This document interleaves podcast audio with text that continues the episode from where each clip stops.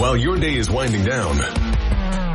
They're just getting started. This is South Coast Tonight with Chris McCarthy and Marcus Ferro. They've got you covered on all the news of the day, from local issues to politics on both sides of the aisle.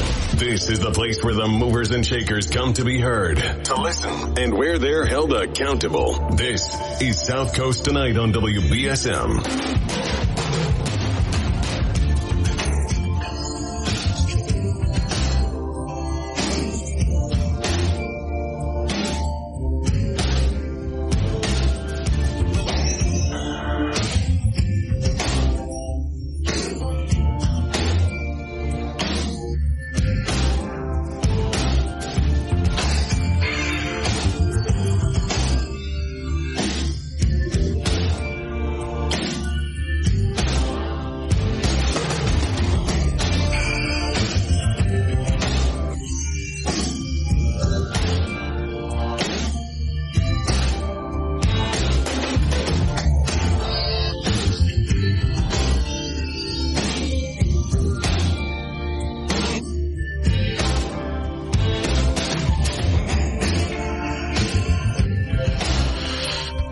Evening. Welcome back to South Coast Tonight. Happy Friday. Um, I just spoke with Ward 5 City Councilor Scott Lima, and he wants to join us on air, so here he is. Good evening, Scott. Hey, Marcus, how are you? Good. How you doing? Good. Can you hear me okay? I have you on speakers. I can hear you. Uh, I can hear you great. Okay, great. Just wanted to make sure. So I want to uh, thank you again for having me on the show. Of course. Um, it's, uh, and I, I just Friday night's my favorite night, so um, Thank you. I, I, love listening to your show, and, and thank you for having me on. So I told you that I would keep it topical, um, and so what I was calling about was, um, and I spoke to Tim Weisberg uh, earl- earlier today, was um, something that I feel I have a I had a privilege yesterday. When I say a privilege, I had the privilege of standing in front of City Hall um, in the midst of the protesters um, that were there. So City Council meeting starts at 7 o'clock. I arrived at City Hall at 6.40, 20 minutes before the meeting. I arrived at 6.40 for, uh, on purpose. Uh, I could have showed up at, I could have showed up at 6.55 and went right into City Hall and say, I got to get upstairs. I arrived at 6.40 because I wanted to be right there to see the protest, see what was going on, and I stood right in the front row. I didn't hide in the back. I was right up front in the front row.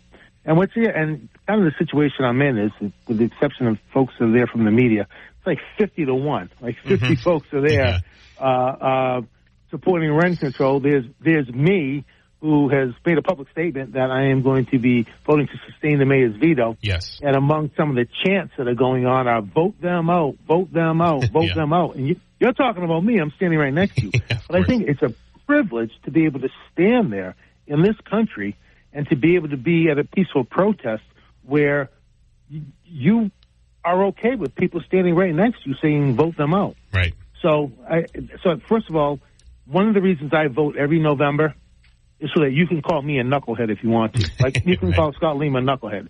That's one of the main reasons I vote. That you can say that because in some countries you do that to a politician, um, you'll be locked up for 25 years.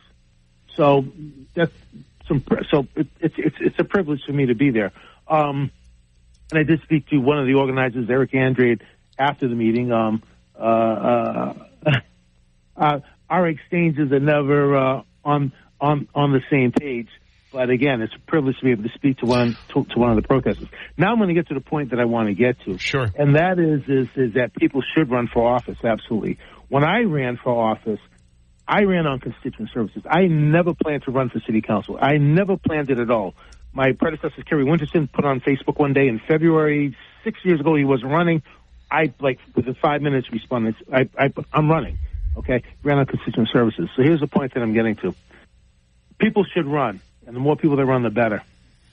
But just running on emotion, Yeah. uh, that ain't good because this is what happens is if you're especially a ward councilor and you run and you get elected you're going to have to focus a lot more than on, on the emotional issue that you're tied up in right now all day every day you're going to get phone calls texts it's the dead squirrel in the road it's I didn't get my trash picked up today. I got a, I got a couple phone calls on the leaves that didn't get picked up. That happens on Fridays. I got to handle that tomorrow all kinds of things that come up. So the point that I'm getting, and I told you that I would keep it topical, is that people should run and people are going to get out, out there and run. But what happens is you get this groundswell that happens on one issue that is highly charged and emotional, and the job is about so much more than that. That I just kind of look at them saying, you're going to have to bring more to the table than than than just that. And if you get in office and you're and you're and you're elected, I'm weary of people who run on emotional issues because there's a whole lot of other stuff that you're going to have to do, and if you don't do it, the constituents aren't going to be happy.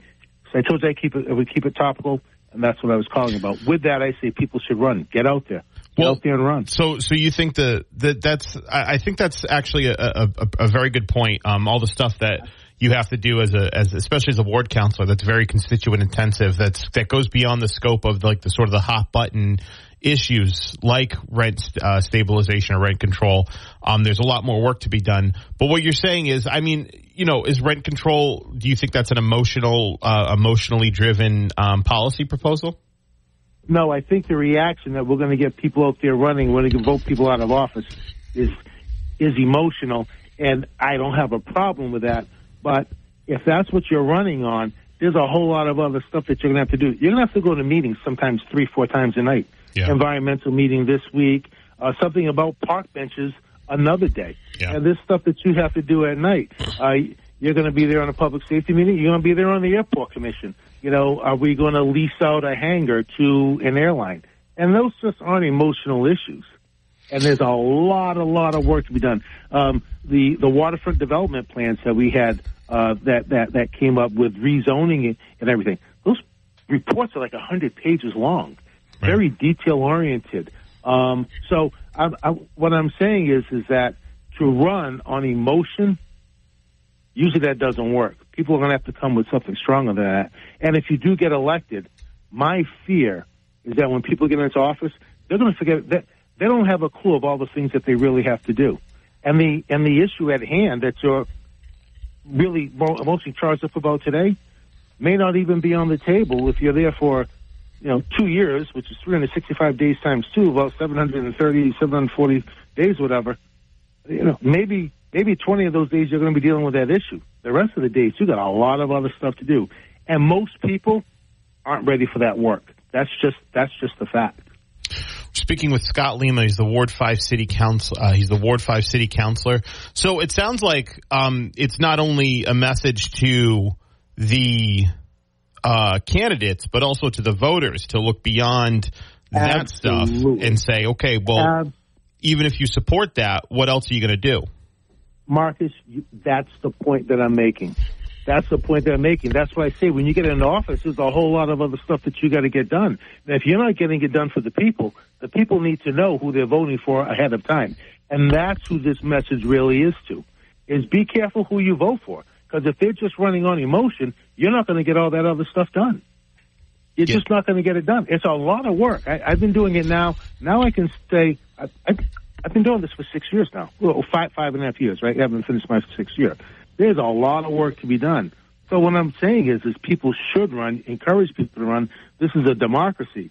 But if you're if you're a voter, make sure that that person's going to be doing all the work that they need to do because that emotion charge issue comes and goes, and you may be dealing with it like literally debating in city council, maybe 20 days out of that two-year term, based on the, all the meetings that we have. Right. So there's a lot of work to be done, and that's what the message is. The message is is is to the voters but support your candidate, whoever it is.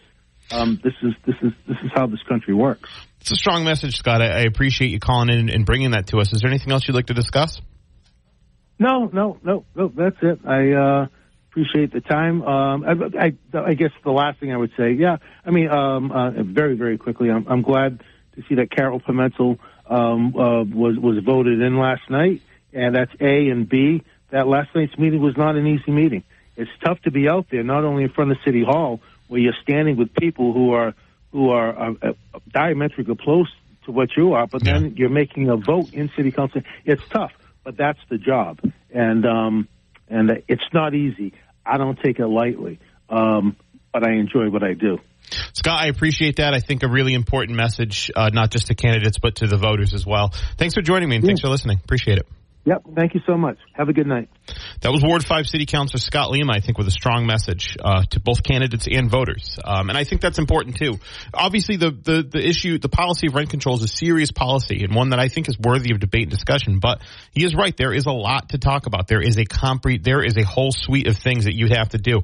You know, sit, you might be a councilor that sits on the water board or the, uh, or the traffic commission. You have to go to extra meetings for that. You might be in front of the park board on an issue that your constituents want to know about, like if you're the Ward 5 councilor like if you're the Ward Five counselor and there's something going on with Buttonwood Park that you want to bring in front of the park uh, the park commissioners, right? Uh, the Commission on Disability, right? They have city councilors speak before the before them too. There's uh, neighborhood meetings, right? Neighborhood meetings uh, in in you know every ward has uh, basically an assigned neighborhood meeting. I know one is now combined like wards one, two, and three, but still there's ward uh, there's ward residents that go to specific neighborhood meetings, and the council council uh, attendance is, is is frankly mandatory mandatory for those. So I think that's a really important message, and I appreciate Scott not only for listening but for for for calling in to to bring that to our program. We got some calls on the line, so let's get to them. 508-996-0500. Good evening. Hello. Um, Mr. Lima uh, seemed you you uh, interceded, but he seemed to want to push uh, support, uh, highly enthusiastic support for rent stabilization as an emotional issue. But let me say this.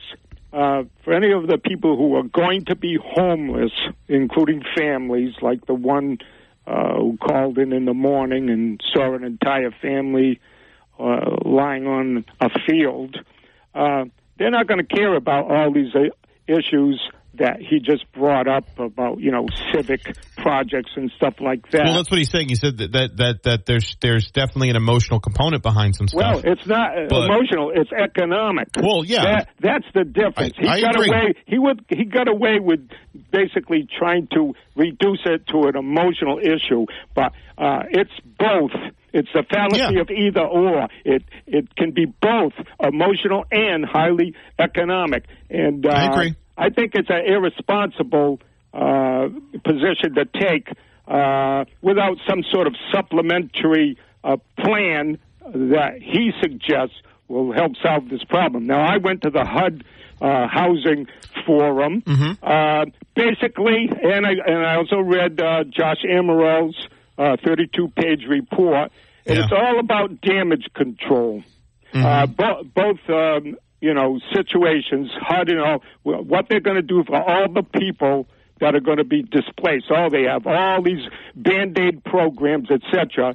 But the only thing that will stop the real hemorrhaging is at the source, which is the greed of the landlords and uh, developers uh, to rent gouge, etc. So you need you need the rent stabilization to stop that, and uh, there has to be much more uh, discussion of, let's say, temporary uh, housing st- stabilization, a moratorium on evictions, etc. Uh, we have yet to see now that the federal uh, COVID moratorium on eviction ended March 31st. We have yet to see the wave of people who are going to be affected Yeah. uh, by this. Now, all these programs that HUD has, they're all nice on paper. Same thing with Josh Amaral, well intended. Uh, all these organizations are going to pick up the slack and take care of all these people competing to get their services. And uh, believe me, that's going to be a buzzing confusion. Uh, if the evictions are allowed to take place. 54% of the people in New Bedford are renters, and that includes family members, etc. Yeah. So uh, the Boston Globe published on April 23rd front page article about uh, how all the uh, legislators are basically people who own rental properties and have vested interests in not uh, voting for any uh, rent stabilization. It's all they say 86% of the legislators, when they investigated their financial holdings, uh, have uh, rental units or own their own homes and have Sure. no motivation in supporting it. Yeah, now, I'll just end with this. Uh, the survey indicates that uh, 75% um, Where is that? I'm re- I'm looking at the Globe Globe thing now. Uh, okay, 75 percent of the people in Boston have been polled, and they want rent control Mhm. or stabilization, Yeah. and 65 percent of all Massachusetts reg- uh, uh, residents were polled recently, and they want rent control. Sure. But you're going to find that probably only 5% of the 200 legislators want rent control because they have a vested interest and they, um, they should abstain from voting. And, and people on the city council last night should have, who have, who are landlords should have abstained from voters like Maria Giesta, who uh, has said in public she's a landlord. Uh, these people have vested interests. to. Well, I think Maria voted motive. voted in favor of moving the question forward. Pardon? I think Maria voted in favor of moving the question forward. So I- you think so? no, But I, I you're think not sure. I'm pretty sure she did. Yeah, I'm pretty sure. She, I don't think so. Well, I'll have to Uh, she was at the Keith uh, Ju- uh, middle school meeting, and, Okay. and I got that impression that uh, Okay. she was going to vote for it. So uh, we got a big problem here. We got the best democracy that money can buy, and we have uh, capitalism uh, isn't interested in serving the needs of the majority of the people. I agree with that. And they go for special interests, which landlord profiteers are a special interest group. Sir, I and think- they are gouging the country coast to coast. Sir, you make some really great points, and I appreciate you calling in. But I wanted to ask you what you learned from the New Bedford Light program that did a study. I will get into that after. Grace Ferguson wrote a really good article on that. Will and I'm you gonna- do that tonight? Yeah, I will. I, All right, I'll be on the line. listening. Thanks right. for the time you gave me. Absolutely. Uh, we got some calls on. Let's go to them. Good evening. Hello. Hey, good evening. How you doing? Hey, how's it going? Um, like, what I find confusing about the rent stabilization piece is typically, isn't it Section 8 that, that sends the, well, sets the standard for landlords? Because what I tend to find is landlords usually want to raise rents because they find out that, you know, Section 8 is paying so much for, like, the standard two, three, four bedrooms, and then they they realize that they're grossly uh, undervalued, and then they raise it. So, regarding rent stabilization, I don't think we can do anything until we fix Section Eight. Wasn't Section Eight based on the the, the market?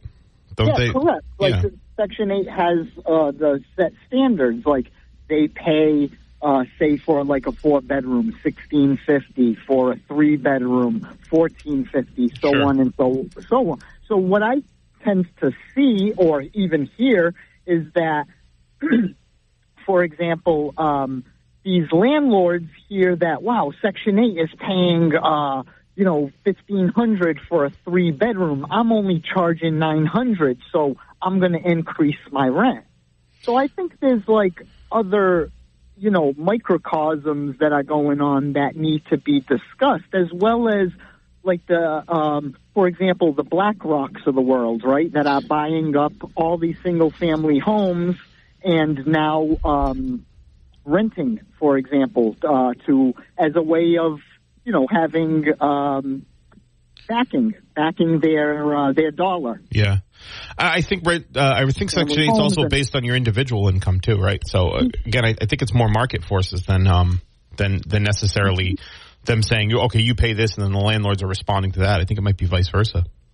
Yeah, I mean, eh, there's a whole bunch of different issues. For example, like same thing, local local uh, landlords, right? They tend to give people chances. They can uh, tend to ch- charge cheaper rents. I know I do with my tenants, so on and so forth, because you understand. You under, you can see, you can look around. Like like I've said in the past, you know, if you're making five, taking home five hundred dollars after taxes, uh, and you're working locally, that's a pretty good paycheck for this area. You know, so landlords understand that, and they're, you know, they they, that's why they local landlords tend to uh, charge cheaper rent. What I'm what I'm seeing is you have a lot of outside investors, especially right around now. Uh, well, previously when uh, interest rates are low, right, and the homes might be expensive, but these investors are coming from Boston, where a Yeah. three family might cost a million dollars. So they're selling their properties up there and buying three,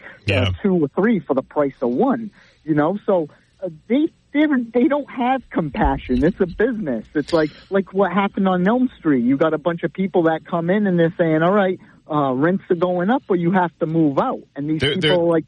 They're consolidating the market. They're consolidating, and then they're, they're basically setting the market themselves because they have the monopoly and the resources. Correct. So Yeah. that's well, that's a lot of what's going on that needs to be discussed Absolutely. too. And I think a way to do, like in terms of taxes, is like let's give some tax incentives to the owner occupied people or the local landlords that are investing in the city and beautifying the homes and the neighborhoods. Yeah. And let's like tax the people, the outside investors who are just here to make a profit. Right. Yeah, I think it's. Uh, I, I I think that's a. I think that's a good point to raise. Um. Uh. uh, I think that's a good point to raise in, in, in sort of like a, like I said, consolidating. The, there's a lot of BlackRocks and um institutional organ uh, institutional landlords like that that are consolidating the market and thus driving the rents up. Again, another reason I think a rent restriction might also be applicable unless we're going to break up. Uh, unless, I mean, either way, I think we're you know, we're we're talking about a significantly progressive left um, idea in this circumstance, right? Are we going to prevent institutional buyers from who have the capital from buying these uh, properties, or maybe breaking up some of their assets so that it can be more evenly distributed, and maybe there's a little bit more competition, or you know, or are we going to, if they're going to have all these properties, are we going to say, okay, this is you know, basically you can't raise it beyond this much because this is more than people can afford. Yeah, I mean, like I said, it's it's a problem. It's a complex that- issue. Correct. Yeah. You, of course, it ha- Yeah. it's a multi-pronged approach. It's like something that's not going to be decided overnight. Mm-hmm. Um, but there are there are certain things that we can do to alleviate some of the nonsense. Like, I mean, I, who listen? This is who I feel bad for. I feel bad for the young. Uh, the young couple that just came out of college and are trying to do the right thing, right? They're buying an o- uh, a three family home, living on first floor or sec- whatever, and to supplement their income a little bit, and so they could pay off the house and live a little bit cheaper. They're over, they're being overpriced. They're paying like 500, 400, 500,000. Their mortgages are astronomical. I mean, they really have no other choice than to ask those fourteen, fifteen hundred dollar rents. Otherwise, they're going to be upside down. They're going to be taken out of their pocket every day to pay um, the extra. You know, so Right. I feel bad for those people. Um, but again, that's that's the nature of the beast. We see it every 10, oh, 10 plus years, the cycles, the up and down. What we should be doing is investing in people and teaching them financial literacy. Like I, I, that's where I think that's where we're lacking because this isn't mom and dad's America where you can save and save and put your money in the bank and Right. get five percent. That's not how money works anymore, unfortunately. So we need to start teaching these people these types of skills and and that's we won't you know hopefully that will help people that you know let's buy a home and then we could take out the equity and buy another home and Yeah. invest locally and help each other out because at the end of the day we're a community we need to look out for each other in this community that's who directly we like we directly see the impact right here. Like we're always thinking, like you know, uh, whoa, what's going on in Washington? That doesn't, uh, to an extent, that doesn't affect us. What we do in our community directly affects us. Absolutely, man. I appreciate the call. Thank you very much. Yeah. Hey, have a good night. You as well. 508 996 0500. Good evening. Uh, hey, Marcus. Hey, what's up? Uh, appreciate appreciate the coverage of housing. Thank you. Um, I uh, I sort of wish Councilor Lima were still on the air because I guess what I'm what I'm wondering about is what for for the councilors that voted against putting rent stabilization on the ballot is your read on it that they have a, an equivalently serious plan to tackle housing costs in New Bedford? Like, do you think they have a sincere other plan they're proposing? No, I think maybe that's part of the calculus in voting against it is that there's there isn't really any um, like solid like sort of facts and figures type of proposals. I don't think there has been mm. enough action at the you know uh, until fairly yeah. recently in the city level at the city level. Yeah, honestly, what I'm asking is like for the for the opponents of rent stabilization. Like I, I suppose the mayor has his plan, but like do do the councilors that are against rent stabilization do, like are they are they like you know do they have a plan where they're like oh yes here's my plan to get get rent back down under a thousand dollars a month like is there such a thing that that anyone anyone else has proposed because there's you know there's there's Councilor Burgo's rent stabilization, and there's you know the mayor and Josh Amaral plan, but like for the opponents of rent stabilization on the council, do they have anything else that like do they have any ideas, or are they just against change? Yeah, I think that's a good. I think that's a good question. Honestly, I know they're all broadly supportive of the. Uh, I think they're all broadly supportive of the mayor's plan, and though there's some talk about, you know, accessory dwelling units and uh, some ideas to spur some development. But I think you're right. I think there needs to be okay if you're against it, if you're against this, and I think part of the reason again they were uh, some, a lot of the councils were against it was there wasn't any sort of hard con- policy proposal to really be discussed in this particular situation. Maybe it's too complex of an issue to just say, "Hey, do you like this? Yes or no." Um, but uh, I think it's a good question. I, I, I, would say probably at this juncture, there's there, there's probably thin on um, on solutions to the problem. All right, and then I guess my second question is, I think one one part where I think the mayor has a point is that uh, housing is regional, right? Like if you if you work in downtown New Bedford, you work in Fall River, uh, you know, you work in, in Providence, even right? Like you could you could you could live in New Bedford, you could live in Dartmouth, you could live wherever, right? And so, um, you know, the Codfather wants to sell the Toll Brothers and, and build 105 condos uh, right over the line in Dartmouth.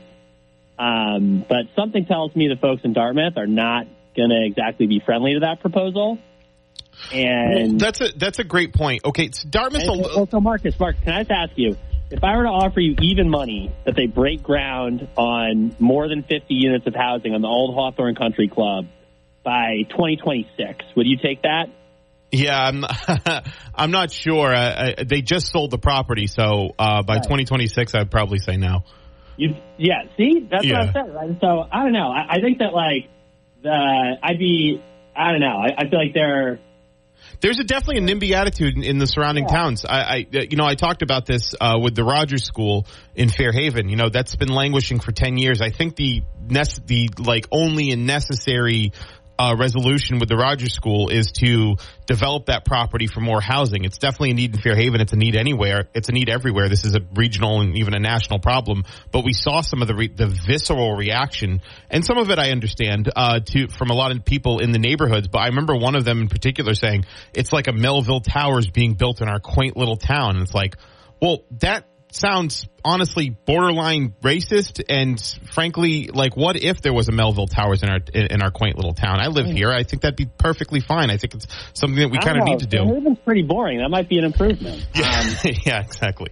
I agree. But uh, I, I guess I would say too is the uh, that thinking about uh, thinking about Dartmouth and thinking about the kind of development there it's like if you're if you're anti-gentrification in New Bedford, you should be pro-gentrifying a defunct golf course that's slowly rotting. Like yeah. that seems that seems like a pro to me, but Absolutely. I don't know. I, I, I would anticipate that uh, the Dartmouth Town meeting members might not might not like that. Anyway, appreciate the coverage, Marcus. Absolutely. Thanks for the call. Appreciate it. All right, we got to take a break. Uh, 508-996-0500 is how you can join in on the discussion. I'm going to take this break. We'll be right back. This is South Coast Tonight. I'm Marcus.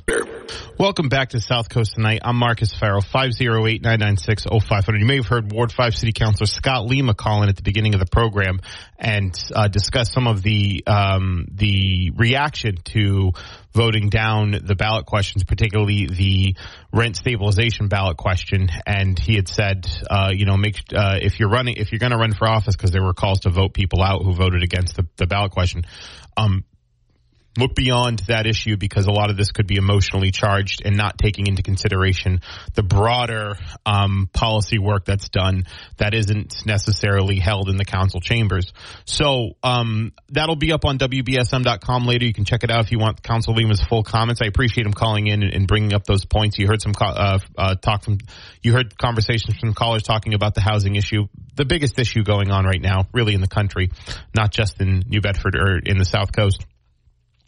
There was a, a good. I got to. I got a chance to read it. Uh, Grace Ferguson um, wrote. She's been the housing reporter at New Bedford Light. She wrote a really good piece on on rent control and its effects on in certain um, in certain cities. Uh, you know, they talked about I think in Cambridge and in Boston uh, from 1971 to 1994 is when uh, they had a rent control or, or, rent stabilization, some sort of restriction on rent. And they talked about a San she talked about a San Francisco study in 2019. I had Grace Ferguson on to talk about the the um, uh, the home equity theft, um, uh, the home equity theft law, and I actually wanted to talk a little bit about. I'm not going to have time probably tonight, but I wanted to talk a little bit about that at some point. Probably next week we can talk about it.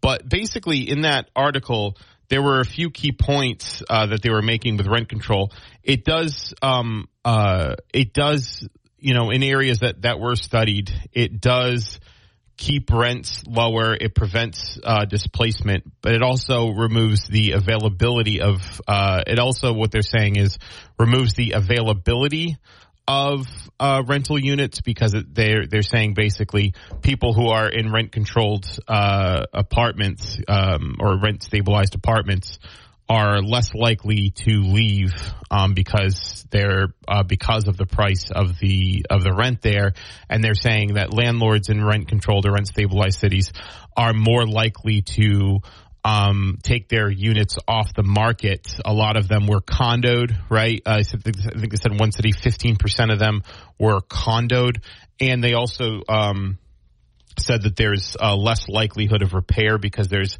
fewer resources at the landlord's disposal to make the repairs um, to the to the uh, to the apartments or make improvements uh, to the apartments. Um, and so, but but you know, here's the thing with that. I think you know the, the fact of the I think the fact that it does prevent displacement is actually the entire point of the law or the entire point of the policy. Um, but there may be, need to be some, they're saying basically, you know, you got to tread carefully on this because you may need to have policies in place to mitigate the consequences. There isn't a lot of evidence that rent control stunts uh, development in cities, in fact, because I, I know in particular, um, uh, actually, in particular, in the Boston, uh, Boston, um, well, in the state house, they have that rent control uh, bill that's usually filed every year, and then there's Michelle Wu in the Boston City Council's uh, home rule petition, which is before the State House. Now, it's important to remember in this conversation, I brought it up a few times, that rent control or any sort of restriction on rent is barred by state law because there was a ballot referendum in 1994 right? And the it, it, passed. I don't think it passed by a lot. I think it barely passed. I don't think it passed by a lot. I would argue that conditions have materially changed since 1994 in a big way, and that would warrant this discussion being brought up again. But any city or town that needs rent stabilization or rent control or wants to pass some sort of restriction on rent is going to have to ask the state house for special permission itself. Boston's moved forward with theirs. New Bedford's having this conversation now, and Cambridge is moving forward with their own rent control or rent stabilization policy themselves. So I know I remember ta- uh, listening. I was listening to uh, the the Commonwealth Magazine podcast, the Codcast, and they had um, they had a state they had a state rep. I forget her name, unfortunately, um, but they had a state rep and they had someone representing landlords in Boston. They talked about they really delved into the nuances of the policy that was proposed in Boston. Like someone said, it's going to spur new development, and the state rep said, "Well, actually." You know, in this rent control uh, policy, develop um, the rent the rent restrictions don't apply to developments in the first 15 years of their life. So once a building's built and there's units available and those units are to be rented, there's a 15 year waiting period before rent control or any rent restrictions are implemented are implemented in the um, are implemented in um, in that particular unit. I know there's also in Boston in particular. I know tenement housing is actually um, not included in the um, not re- included in the rent restriction or rent control um, uh, policy as well. So what they said was it can actually it can actually prevent displacement. Um, it does lessen the avail- availability of it does lessen the availability of units because people are more likely to stay in those units, which could create a supply, which could exacerbate a, a, supply issue, which is they're saying they need to have policy proposals to sort of mitigate those supply, uh, mitigate those supply issues. But there isn't really a lot of develop, uh, a lot of evidence that these they restrict development. There is evidence that they do reduce the availability by people staying in these apartments. And sometimes they say people even outgrow the apartments and they're willing to stay there. Is that compelling enough to say, you know, this policy isn't, you know, uh, worth talking about? I don't think so. Um, I, I, just think, like they said, it's basically this can work to, it, it can actually fulfill the certain policy goals that it tries to fulfill, which is less displacement um, but it may lessen the availability of rent. So, uh, I mean, uh, availability of units, and there'd have to be some policy considerations going forward to try to mitigate that. So, we got some calls on the line. I got a very quick break we got to take, and we'll get to those calls. Stay tuned. 1420 WBSM, where freedom of speech lives. One's on the left, left, the other on the right. Right. But they're both ready to call it right down the middle. More of Marcus and Chris on South Coast tonight here on WBSM. Hey, welcome back. Let's go to the phones. Good evening. Good evening, Marcus. How's it going? Well, it's going well. Uh, you know, after uh, Councilor Lima, uh, you know, got off, you had, I think, three people there that uh, made very uh, uh, interesting arguments uh, about what was going on. Mm-hmm. And, uh, very intelligent. Excellent okay. calls. Yeah. yeah. excellent calls. Excellent responses. And uh, you know, uh, it, it, speaks for your, your, your show, and, and, people are listening.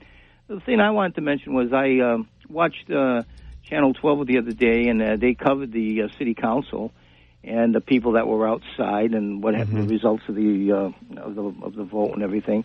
Uh, but there was a man on, I don't you know if I'm pronouncing the name uh, right, Droulet or Droulet. Rich, uh, Rich Droulet, he's yeah. the chair of the Democratic uh, City Committee. Yeah, and what he, he mentioned uh, you know, was that, that the, you know, an elderly uh, lady that uh, was in a tenement house for 20 years and um, modest increases, and now that elderly person, uh, if you don't have any type of you know, uh, stabilization or whatever, is going to be without a, you know, without a, a place to live after so many years.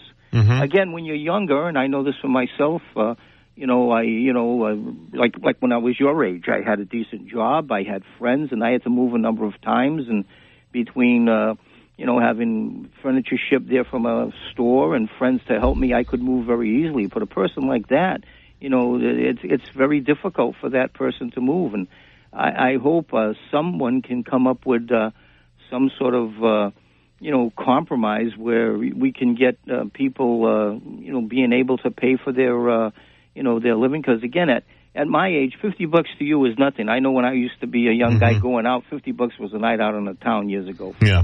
Uh but now 50 bucks is a lot more. Of course. And uh uh I, again uh you know uh the mayor has come out with his plan but where's the beef you know, and what's you know it's a plan, but now it's to try to uh, have the plan, uh, you know, enact and get something done. And it, I think it has to be done quickly. Otherwise, uh, you know, if this is the poorest uh, area of the state and that has the cheapest rents, what are we going to do if the people can't afford them? Put them in a boat and ship them off to Martha's Vineyard and have them ship them back to us?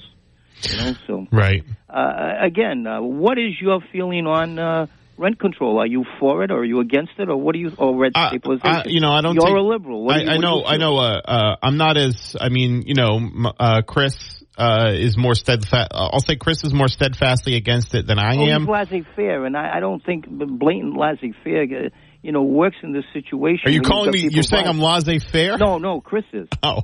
Chris is laissez-faire. You're not. You oh. know? But I'm saying uh, I, I don't think a laissez-faire approach in this and let the market say, well, you know, well, all the traffic I, I, is there. I actually that's, think that's I, I, I think um, as much Chris, as I love Chris.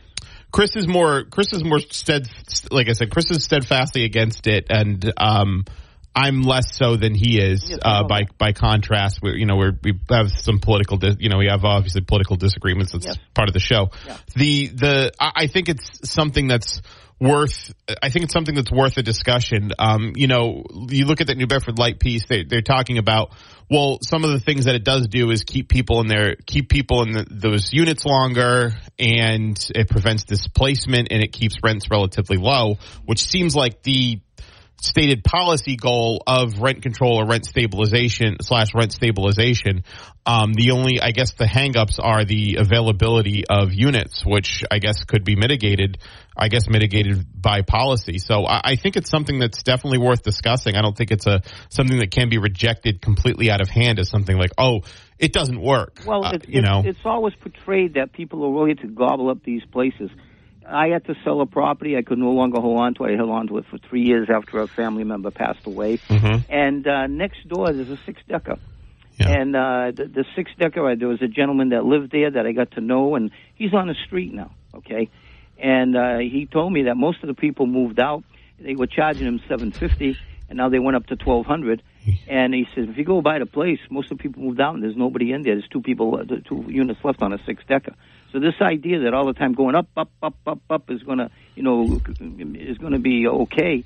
Evidently, with that particular property, it it, it isn't. Uh, you know, there's two two units that are uh, paying the, the, the well, six decker might be less, uh, you know, for twelve hundred dollars. It might be less attractive for some people than, let's say, like a loft building or maybe a well, two decker. again, uh, housing is housing. you know. neighborhood. Housing is housing. Mhm. You know, Marcus. And if you need a place to live, you got to go where you, where you can afford. I'm just saying, uh, at twelve hundred dollars, uh, he wasn't getting any takers. The, the I think it Yeah. was a corporation that bought it, or you know, I I knew the person who was the landlord. His name was Eric, and I, I won't go any further than that. He was uh, again an individual investor. It wasn't one of these uh, corporate uh, groups in investing uh, that Sure. sort of thing.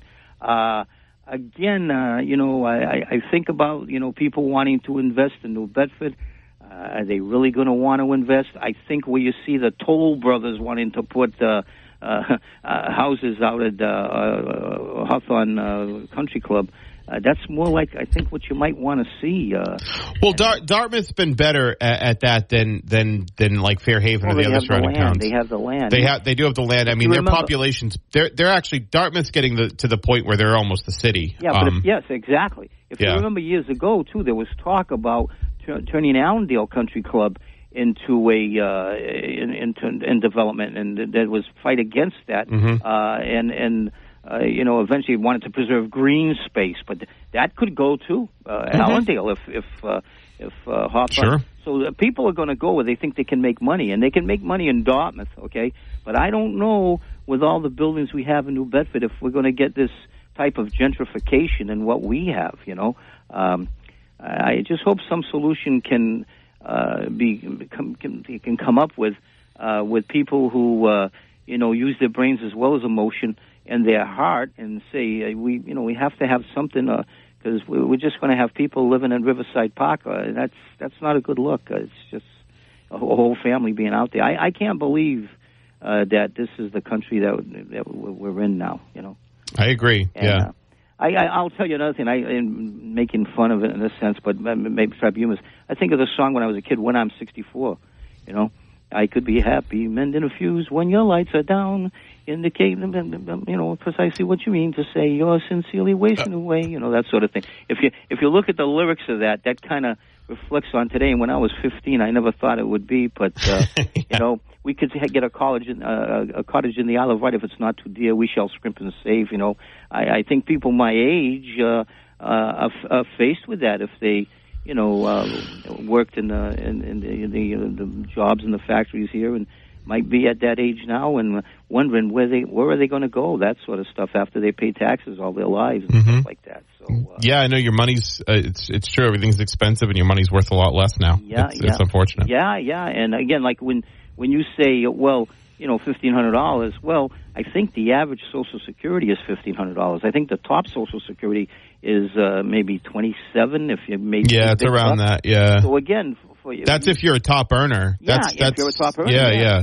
Now, again, you know, you're in the your, your midlife, and I, I don't know how well you're doing or something. Maybe for you, that's not much money, uh, No. you know. But you're in, in the, the mid your mid career, you might say. Mhm. Uh, for someone who's already passed, like me, Yeah. and uh, I'm on a fixed income.